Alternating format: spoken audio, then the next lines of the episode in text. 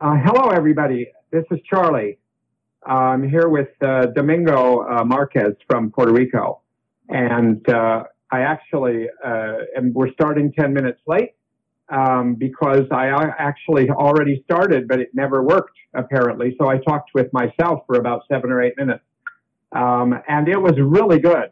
I mean, you, you missed a lot. so I'm sorry about that. There's kind of no way to get it back. Um, but you also probably, some of you missed last week, which wasn't as good because, at least I wasn't as, as good, but Domingo was great.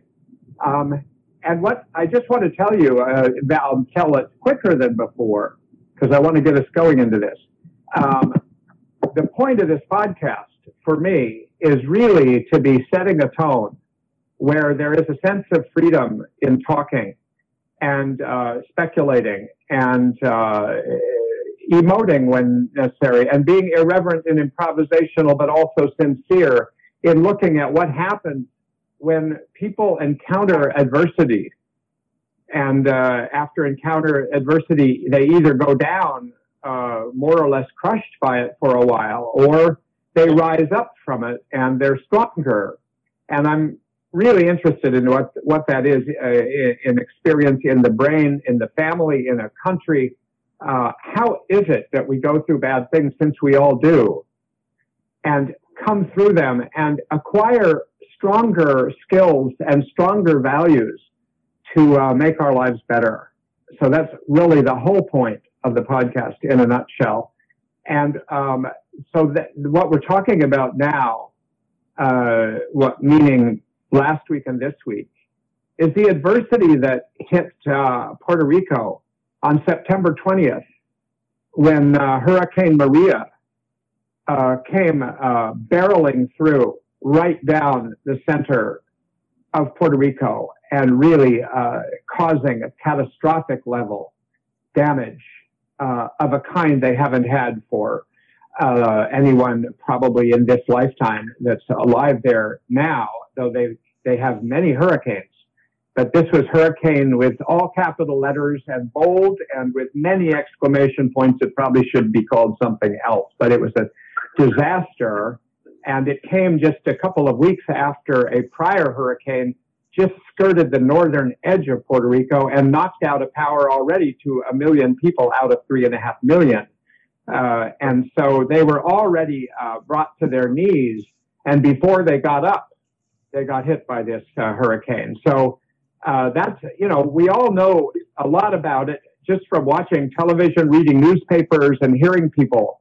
Um, though I personally think, you know, it gets completely muted uh, for lots of reasons uh, by the uh, press, uh, by the priorities of the United States, uh, by the other disasters that have come through, and by the fact that Puerto Rico is not a mainland, it doesn't even uh, vote in national elections, and yet entirely depends on our country as another part of our country. So there's a way in which, as I want to get back to this later, I, I do think it's sort of like the um, the uh, the one kid in a giant family that has the the the the, the uh, lowest position in some ways, the invalidated position in some ways and yet uh, is expected to uh, to uh, be great, uh, of course. And so I, I, I want to get back to that. Actually, let me ask you, Domingo. Yeah. Do, you, do you ever think of it that way? I mean, how do you in Puerto Rico do you do you think of yourself as the uh, your country as kind of the equivalent of the invalidated or the least resourced child in a family? Yeah, well, that, that, that metaphor works. I mean, uh, it's it's it's really we are the oldest colony in the world. Uh, that you might call oh. it anything else you want, but we're a colony. I mean, uh, since Spain uh, came in, uh, Christopher Columbus set the, the, the Spanish flag here and said this is ours, and uh, then came the U.S. Uh, so we're actually a colony, man.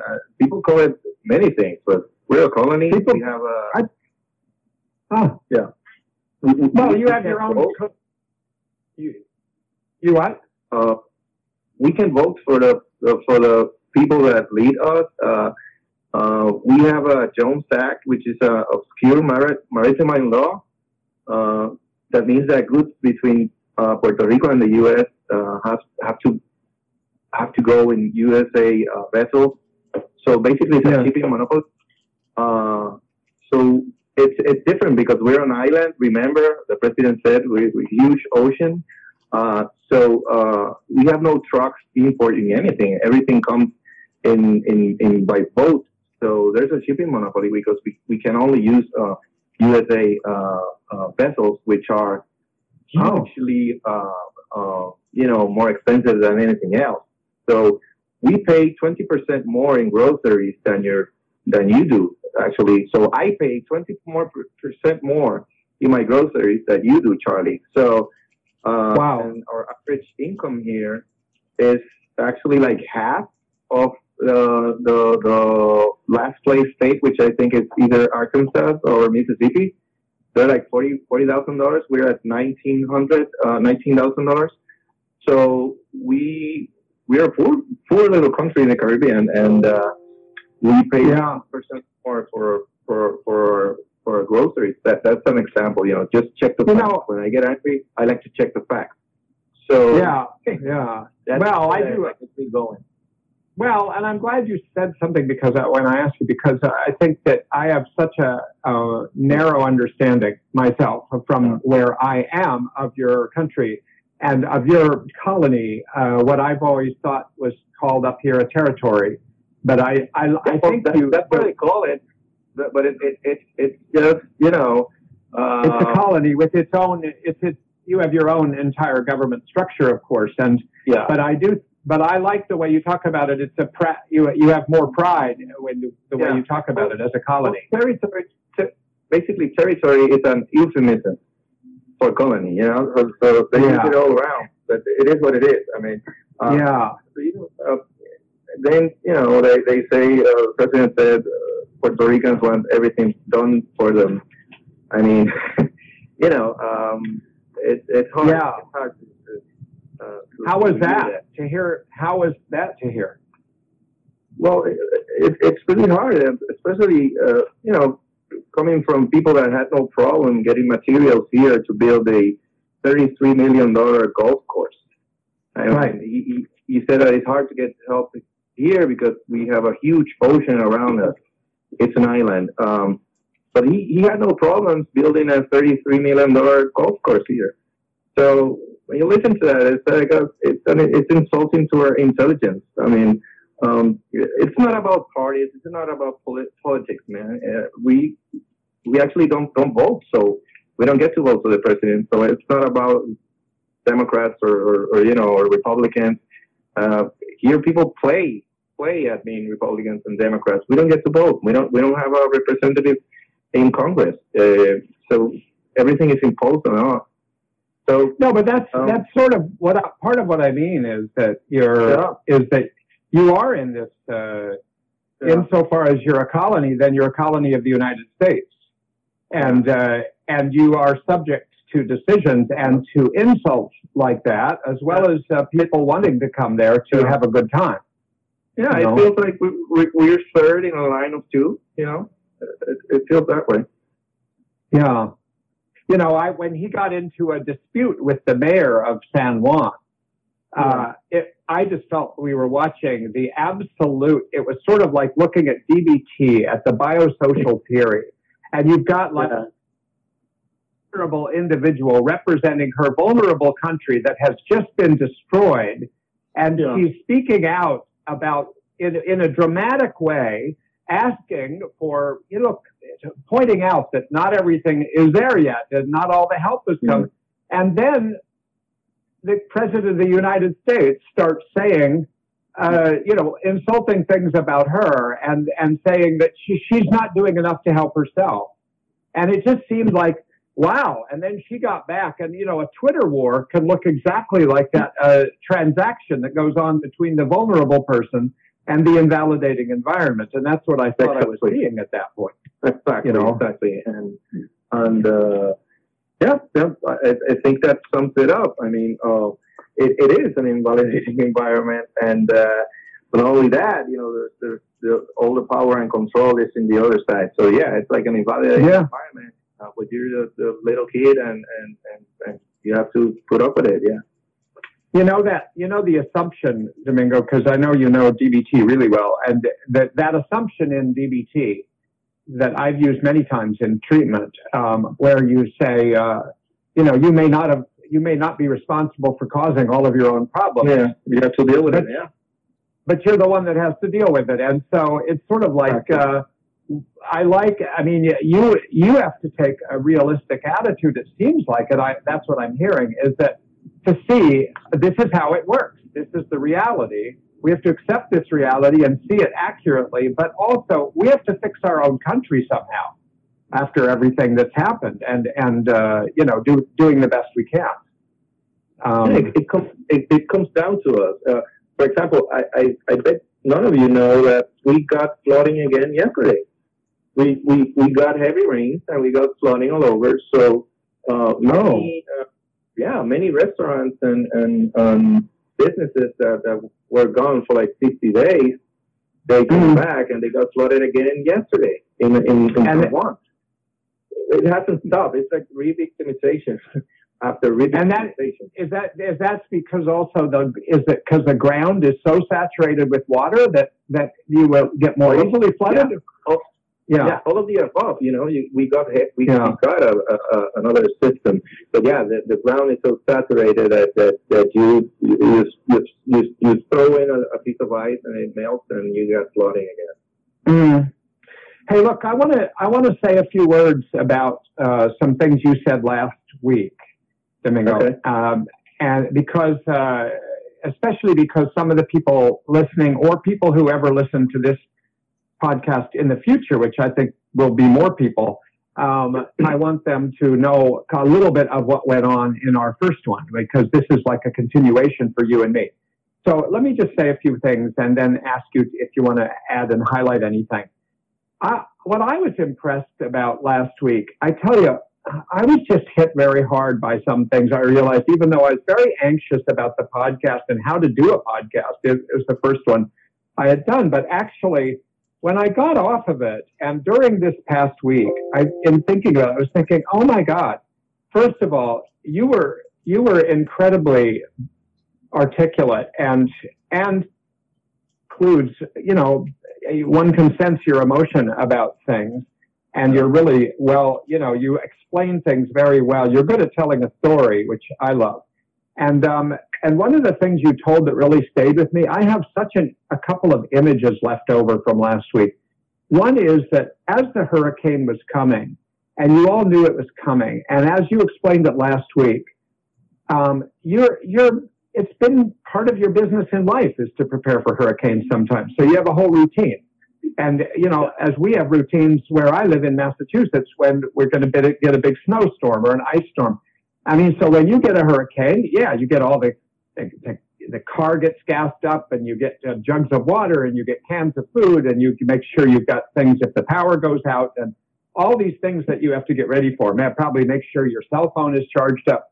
And then, um, and and then as you and and so what the first thing I loved is that that you went and got your son, your nine year old boy, uh, the day before Santiago's his name, and uh, before the hurricane's coming, because uh, it's time for him uh, to come home from school uh, a little early and help you out and be part of the process of getting ready for the hurricane, which is which is going to be part of his life. Um, I, It was a little, a little version of, of coping ahead, uh, you know, like uh, trying to apply a skill of coping, of cope ahead with him. Uh, yeah, because that's he, right. he, he, he has, uh, he, at that point, he, he didn't know uh, what a strong hurricane was, you know.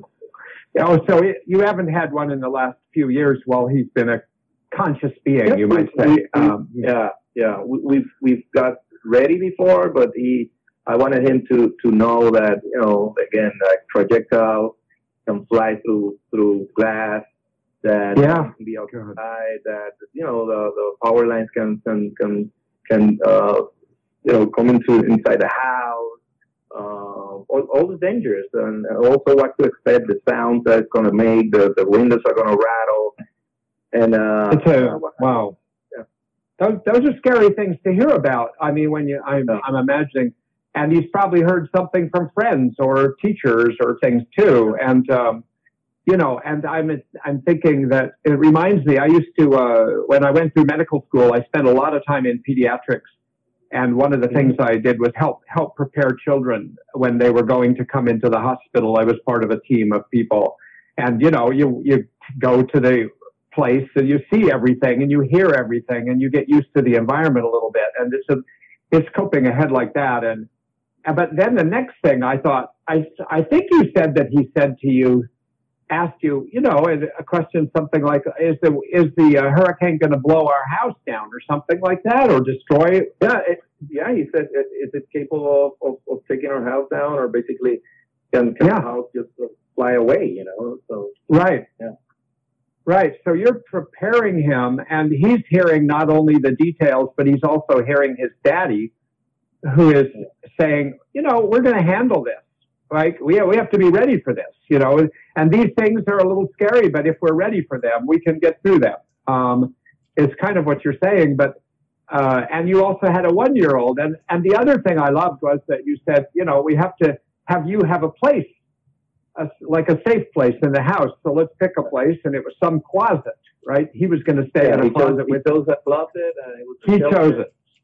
Yeah, it was like yeah. the last resort. Well, he chose it, and I suggested, you know, that uh, it should be a, like a, a, a closet without uh, a lot of windows and stuff like that. And he yeah. actually got like the his sister's teddy bear and some some Nutella, a big uh, jar of Nutella, and yeah. ready.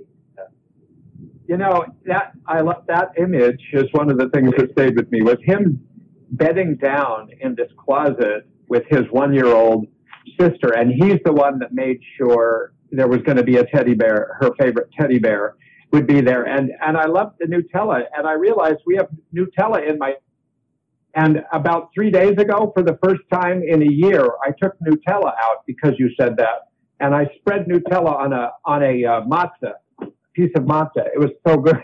I forgot how good it was. Uh, I want us to be able to get into talking about some of the some of your thoughts and then my thoughts about um, what comes out of what you've dealt with and what your people are dealing with, what you're still dealing with, uh, and and framed also in a way that that uh, makes sense with DBT and any other yeah. models.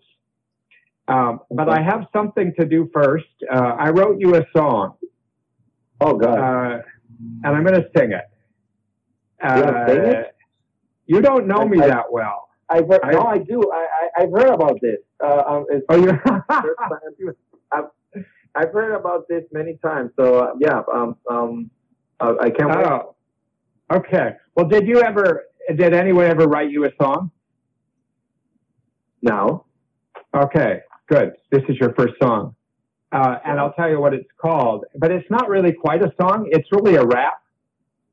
And oh. um, of course. But I don't have, but I don't have a background soundtrack for it. I would require spending some time to do that, or have my son help me. So I've got don't like the, me, don't, don't count got, me on, on doing it. Uh, I don't. Uh, I won't count on you, but uh, I'll tell you, it's called an ode to Domingo and his island. Okay. All right. So here's how it goes, and uh, this is without any practice, and I just wrote it today. So uh, Here's how it goes. Hey, yo, Domingo, there's something I want to sing. So escúchame, mi amigo, mientras yo canto de Puerto Rico. And the winds came up and they shook the place. The water flowed in, leaving not a trace of the earth you walk on every day and the places you work and the places you play. Your baby daughter and your son around. Your son asks, Daddy, will the house blow down? You said, No, son, but we got to prepare. So get a blanket and some food and put them there in that closet where you and your sister will be till the storm dies down. And we'll all go see what's happening out in the neighborhood. So tell me what you want in the closet for food. I just want Nutella and my blanket if it's cold. And my sister needs her favorite stuffed bear to hold. So you got yourselves ready like a thousand times before when hurricanes came knocking at your reinforced door. Cans of food, gas for the car, jugs of water got your cell phones charged. But Maria was more than a hurricane. It was a once in a lifetime fucking freight train, roaring through the house, tearing through the town, smashing the whole island and shutting it down. Streets became rivers, trees were uprooted, roofs went flying, and the country was screwed. Power was destroyed and wasn't connected, and we weren't connected, no internet or phones, and the water got infected. And your people prayed for help. It was slow to come around. The mayor of San Juan cried out, and she got smacked down by President Trump, who gave an A to himself, to FEMA, to the USA. To radically accept this kind of behavior would be hard for Gandhi, Moses, and Christ the Savior. Then you all went out to the countryside. I'm sure the damage was impossible to describe. An 80 year old man whose house was gone, no food around to keep him going for long. And you and your friends, moved by the spirit of giving, went out to find out who was dead and who was living, went out to lift your people up and fix your gorgeous land. You, all of you, your countrymen, took your future in your hand. It's strange to say you're lucky when there's been catastrophe, causing so much suffering on your island in the sea. But if there's any lemonade, I think that it will be to notice every single person's vulnerability. Helpers helping victims, helpers being victims too, children helping parents who are doing all that they can do. To lose so much so fast in a day and then live another, you've got to ask yourself, does anything matter except each other? Please keep your hope and spirit alive. A hurricane can scatter what may seem crucial to us all, but then what really matters is that people come out the other side looking at each other, sister helping sister, and brother helping brother. So that's a song to you, and I'll send you a copy. Please Right. do. That's amazing, Charlie. Um, Yeah. You, you just you just filled my diary card with like four and five, like everywhere. Um, it's like fear, love, joy, sadness, uh, anger, all together. oh, Thank you. that, It's, it's, Very I feel sweet. appreciated. And Yeah. validated. It's like an injection of validation. yeah, good. You know, you've heard that I do songs. I sometimes do songs in the middle of a session Yeah. with a patient. Yeah. People talk about that, whether you're around or not. Yeah. Okay. Yeah.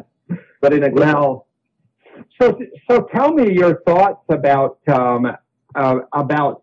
I mean, there were things you said when you and I first talked, but I just want you to be able to say some with DBT in the back of your mind. Also, like, what are you learning, and what are people doing, and how are people surviving, and and what does it tell all of us about how to get through bad things? Let me just point out that once you do DBT, there's not much you do without DBT in the back of your head. Uh huh. So, so yeah, there's like no way of going, going back. Um, I mean, uh, in terms of, of, of what we're experiencing, again, we, we, we, we still have blackouts, we still have flooding, so uh, people are making new meanings every day. Um, what uh, in, in terms of my experience, um, it's like uh, I, I never realized a lot of things. I mean, again, everything we do is very serious here. Uh, people that I've, I've worked with, that, that pe- we have a lot of people in common that work, I work with, and they know uh, how much we try, how much we do, and how much we help everybody. Uh, again, we have four DBT programs here. Uh, we do a lot of things. But again, I never realized a lot of things. Uh, and, and for example, how important we are for our patients. I mean, um, I, I thought I knew, but I had no idea because this is a, this is this is, this is at a different level. You know, I, I thought I knew how important my family was for me. I had no idea uh, how important I was for them. It's like a new set of values, and we talk about that in DBT all the time with the patients. How you you know kind of revise your values, you pick them, you choose them. They have homework for that. But, it, but this is completely different. It's like a, a whole, it's a soul crushing experience, and at the same time, it's like a rebuilding thing. It's like a your your Lego toy fall down and you just uh, just shatter, and you pick it up and you you make it again, but you make it stronger and better. Uh, I, I, I, I never realized how, how important my students were for me. I hope that I hope they don't listen to this. Um, don't say that. Yeah, but you know how much you love them and how much you want, want them to be okay. They're part of the family. Um, and you know the, the work we do it's so important and i and, and i always uh, i've always taken it very seriously but it, it's a whole unknown level you know the importance that it has uh, because mm. uh, I, I, have i have uh, no doubt that CBT builds resiliency and serves as a as a, actually like a protective um, factor when when when even for trauma i think so it, it's a, a whole new way of looking at things. I, I have to sit down, uh, maybe a couple of months from now, maybe a year, I don't know, when the, when the re-victimization stops, we can actually uh, get back to the idea.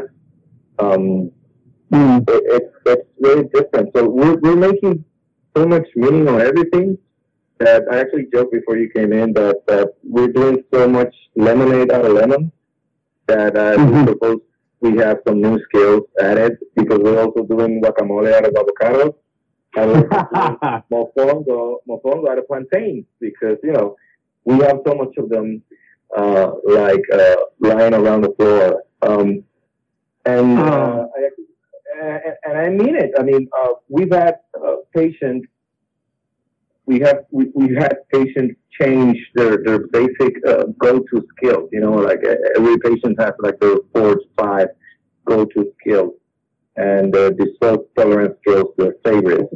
So, for example, if I ice help, helps me, uh, there's no way to get ice now. You know, it's like a four-hour line, so you'll get dysregulated to get the ice. Mm. Mm. So it, it, it doesn't work. So what do you mm. do? So again, lemonade out lemons and avocado and guacamole out of avocados. Uh, some of our patients just got into their cars and, and set the air conditioning as cold as they could and just stuck the face in the in the little uh, you know little window of the on the air conditioning. And uh, we we've had mm-hmm. some patients that had a little bit of art, artistic them. So they, they picked up the debris of the hurricane and they made sculptures you know, uh, mm-hmm. we've had uh, we've had patients build like little forts for kids in their neighborhood to play with the fallen trees.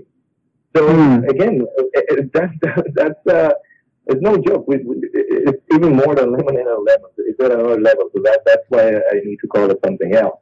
But are are you tell are you are you explaining things that people naturally did or or or, or did they? I I guess it must have been many weeks that no patients came yeah. to a group. Yeah. They didn't see a therapist, right? And they didn't have no, no, they, no, they didn't. So, but, but what we did is that we had uh, some uh, like preemptive work with them.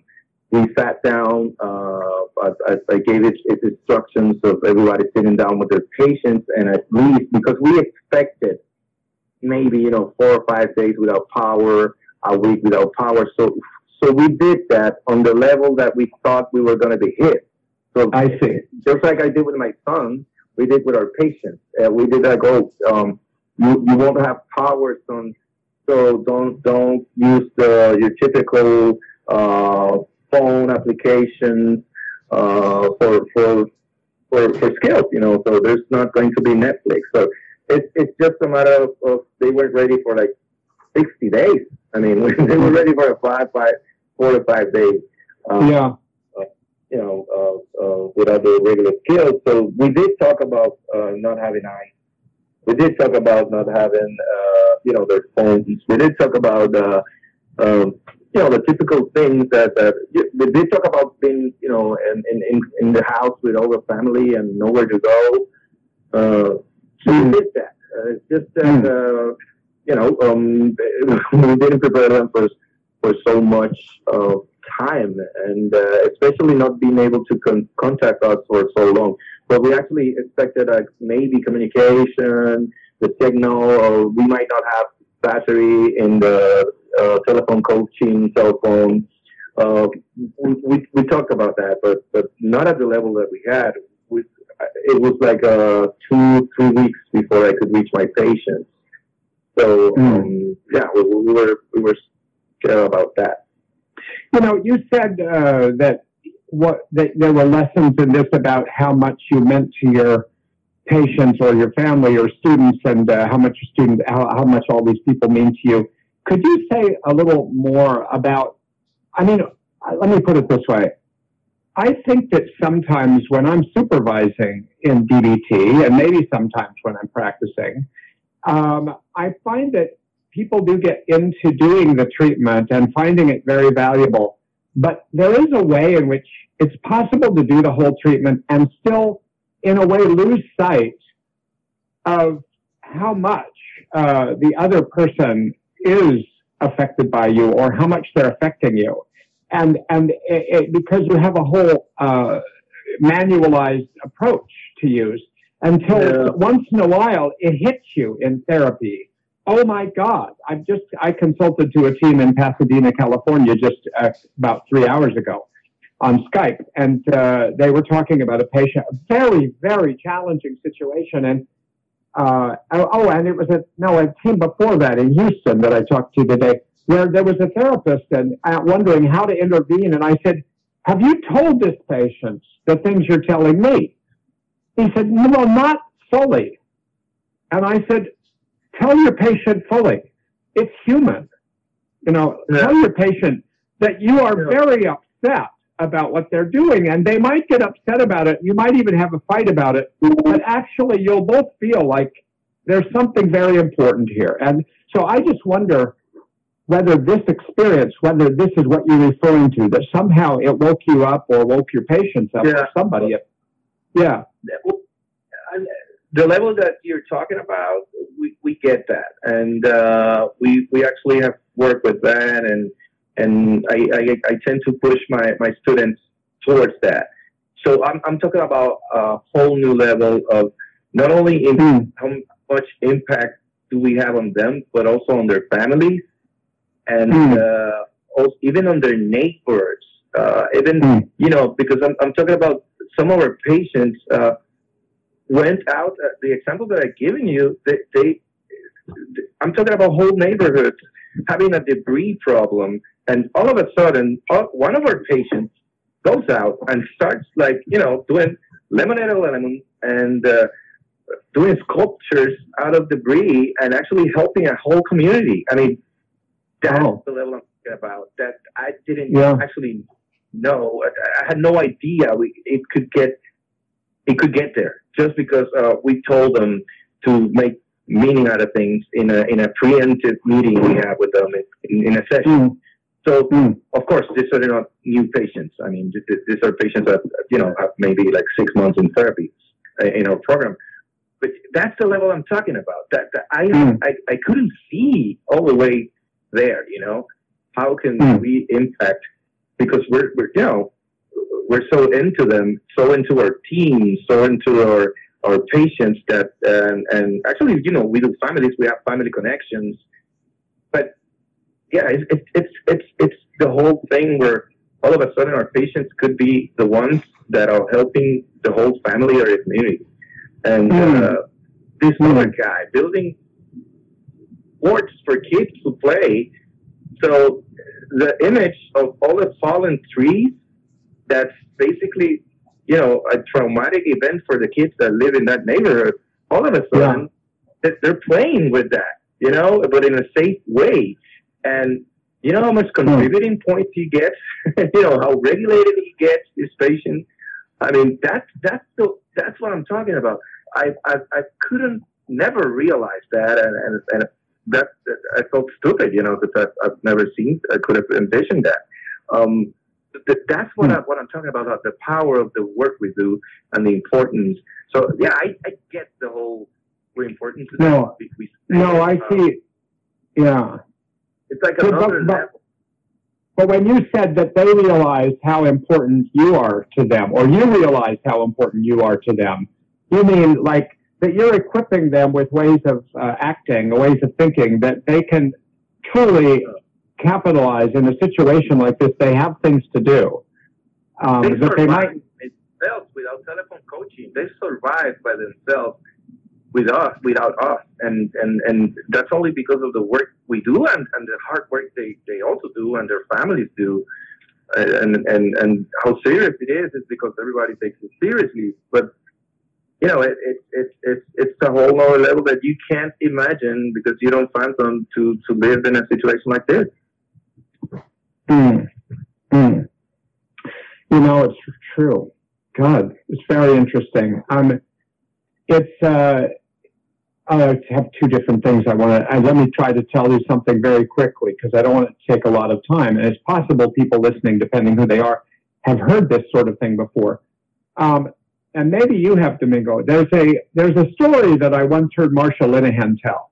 Uh, when people were talking, she and I were doing a workshop together, and she was asked when we were talking about how do you get people committed and motivated to change themselves. And uh, she she told a story at that point that I've never forgotten, and I've told in some trainings myself. Um, she said, think of it like this. Imagine that you're walking out of a department store. It's a very big store, maybe many floors, and uh, so it's huge. You're walking out of a store. You've just been shopping. You have your six-year-old child with you, and an earthquake begins uh, and w- as it begins, it starts to shake the building. And so you're saying to your child, we've got to get out very quickly. We don't want to be here when the, you know, in this, so we got to get out by the street. So they're running out the door, and the mother or the parent gets slightly ahead of the child, just barely, and a beam falls down on top of the child. Um, so there's a beam on the child's leg, and then part of the building comes down a little bit and the parent can see the child but can't touch the child. Is it it's impossible to reach the child because part of the building came down. And the child is stuck because of only one thing. A beam came down and is on her leg and she can't get up and she can't move. So you can talk to your child but you can't go lift the beam. And so linehan said imagine that situation and of course, that brought up a lot of feelings for people. I've had I've had people uh, go through imagining this, and then yeah. you and then she says, "What would you do to get your child to move her leg in the correct way when you can't actually do it for her?" And and then people say all kinds of things. Some people say, "Well, I would suddenly yell at my child," which I never do, and I tell her, "You have to move that leg." And others said I would just validate my child because she's so frightened, she's not going to be able to move anything. And somebody else says, I would remind her that when we get out, we're going to go get her favorite kind of ice cream. And people said lots of things, you know, to motivate. Yeah. Um, but, you know, it really, that kind of thing is an attempt by Marsha at that point to say, look, these skills we're using and these strategies we're using, these are real life. Um, so if you think these are in a book and you're trying to teach them correctly, you also have to link it. And what I think happened with something like this hurricane, in examples yeah. that you're giving, and my guess is there's thousands more examples, is that people have to do things at a level that they never have to do them. Um, and, yeah. and they realize how enriching it is, I'm sure, to help have the kids who are frightened have a place to play in their forts in the trees. Yeah. Or how you can do things that actually are going to change somebody else. Our patients often don't get that many chances to really affect somebody else's life like that. Mm-hmm. So it's a strange so, way. Yeah. Make, make, makes sense uh, to see it that way. Um, also, uh, the, the, uh, it, it's, it's, to me, I it as proof that they have actually learned from us uh, that we're not treating them as fragile. We're not treating, treating them as uh, uh, mm. mental health patients. Mm-hmm. It's like they actually learn it, right? Because they're applying mm-hmm.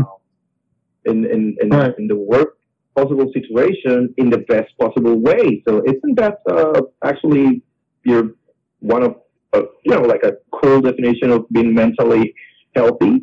I mean, uh, a really tough situation, and you're you're using your skills. That's actually like uh, not being in a crisis destination, right? You, you, that's right. You have to that's right. Thing and you have access to, so you're not in a crisis. So basically, right. uh, the, all of a sudden, this crisis-prone patients aren't in a crisis in the, in the most critical situations. So guess what? They're doing better. In, in, in some ways, some of my patients are doing way better than the, our leaders. I mean, you know, in crunch oh. time, they're coming through. Uh, yeah. It, it, so that's the level of, of amazement that I reached. You know, it's like, uh, and you know, it, it's it's like how we can apply all of these skills, all of these, these things we're, we're learning and we're teaching our students and our patients. It's it's it's. I think it, it goes beyond BPD. I think it goes beyond it. It, it, it, it has a like a prevention also uh, yeah. which We have we gotta take a look at that at some point. I mean, no, and we've we've got to think of ways to get people uh-huh. to take these things and and use them. We, we have to help think of practical ways so that the assignments or that what we're doing or what we do together with our patients. If, if people say, "Oh, you know, I don't know if you have this in Puerto Rico, but it's very common in the United States that people will be, uh, patients will go through the skills uh, one time, maybe two times, sometimes more than that. And then they still feel like, well, I know all of the skills. If you give me a, a knowledge test, I can tell you every skill, but I really give them. And, um, yeah. and, and I think that uh, it is up to the teachers mm-hmm. uh, to really think how do people learn that actually these can come in handy, not every day, and not it doesn't take a hurricane, but it yeah. but how do you how do you actually make your life be such that these things are useful, you know, and and that you get better at them. And I think that is a challenge for people who teach these skills. True. Mm-hmm. No, and, and again, also prove that they're actually learning them because uh, um, applying them and uh, it's like uh, actually converting your pain into a contribution, not, not only contributing just to see how you feel. It's actually like a like a, a, a conversion, it's translating your pain into a contribution, and, uh, and in that mm-hmm. sense, it's it's amazing. Um, also, I, I wanna I wanna point out that um, something we we after I got communication back from all my clinical supervisors, um, yeah, something we noted it's that uh, well, actually, we, we had a lot of uh, patients that were just starting the treatment. You know, we're just like uh, on their first interviews or just like uh, having like watching the the crisis uh, videos, just you know, like starting the program. And uh, those were the patients that had a lot of trouble, you know, because they, they don't they don't have a lot of uh, skills. What they have is, you know, the, the, the list they do with the videos or something like that. I'm talking about brand new patients. Of course, yeah. they had a lot of a, a, lot of problems. But then the old patients, let's see, let's say um four months and, and, and three, four months, and uh, up to whatever. Um, these were actually uh, all my all of our, our therapists started describing them like the best behaved in their families, like the ones that were in control. And uh, hmm. you and I, at one point when we, when we talked, we, we, we mentioned that uh, that maybe these, these are the, the, the ones that in the family that have, have been in hell and come back. So it's like, mm. oh, so, so my family is in a crisis and they don't know what to hmm. do. Okay. So they were the ones like helping everybody, like uh, calming people down and teaching them some skills. Uh, yeah. So actually, the, the, the like the veteran uh, DBT patients did did great. That that's the feedback I'm getting mm. from our mm. uh, in our programs. Domingo, you really should. Uh, you have a perspective and a capacity, and you've seen this. You should write this up if you haven't thought about it already. You know, this. Yeah. I would think people could really find this very useful. Like how how did the DBT experience or skills help patients as well as people who teach it uh, have things to do when they had to survive or when they had to make things better. You know, I think you could really, it'd be really valuable. I, I, I, I would be glad to uh, be part of that if you wanted to you know, to help help write something. But I think you, you I know you've done some publishing, and you could easily, uh, if you could pull this together, it'd be very helpful to a lot of people. Yeah, I think so. Also, uh, uh that leads me to, to another point uh, that I've been talking about uh, to my to my wife actually. Oh, and let me say, let me say that we have one more we have one more minute, so I want you to take this minute, uh, okay. and then I'll just I'll just say something at the very end. Yeah, uh, uh, talking about DBT programs. I've been talking yeah. about talking about this with my wife. She's she's, she's in insurance, and she's an, an expert of what they call business continuity. Um, yeah. That means that they, they have plans for whenever any, you know, like corporation uh, has like uh, any emergency, how, how will they uh, do things? And, and mm. so uh, I think every DBT program needs to get ready for this. I mean, we did some things, but we have so many, you know, like lessons learned. And I agree with you. We, we, we need to write this down or do something about this. And we also oh, should include that. Point. I would, I would recommend any DBT programs. Get ready for an earthquake. Get ready for, for a blackout. Get ready for flooding. You never know. Oh, wow. It's actually real. Trust me, it's real. Um, yes, yes. I think I think it should be part something that's discussed. We, we shouldn't wait to be in the situation we, we were. It's it's it's. I don't want anybody to feel what I felt and the things that I thought about my patients and and all of you know it's horrible. So, oh. so people should get ready. It's not that hard, you know. Um, That's um, a very good idea. Yeah, and I want to, you know, I want to do something about that, um, and you know, and um, maybe contribute in that way. So we're gonna do it, and and and just maybe we can set up uh, like a little uh, plan that people can just fill out and something.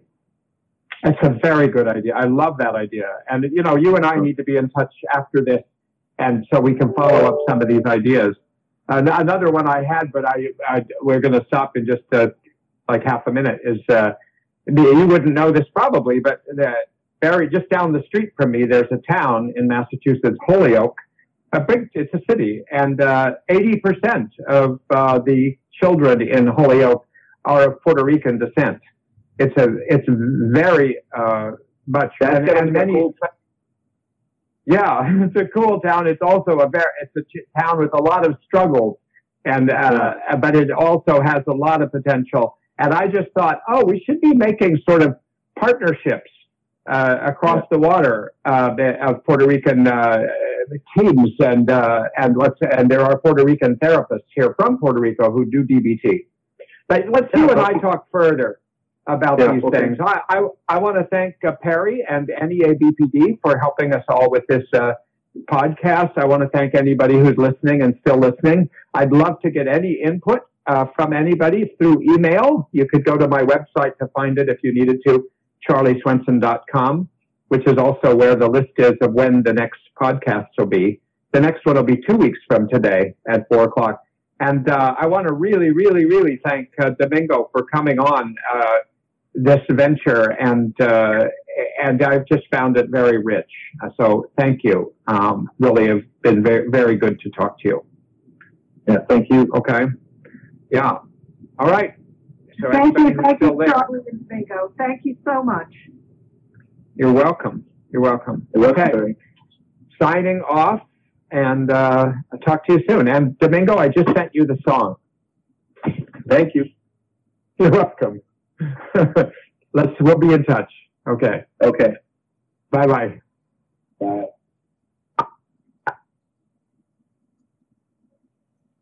Goodbye.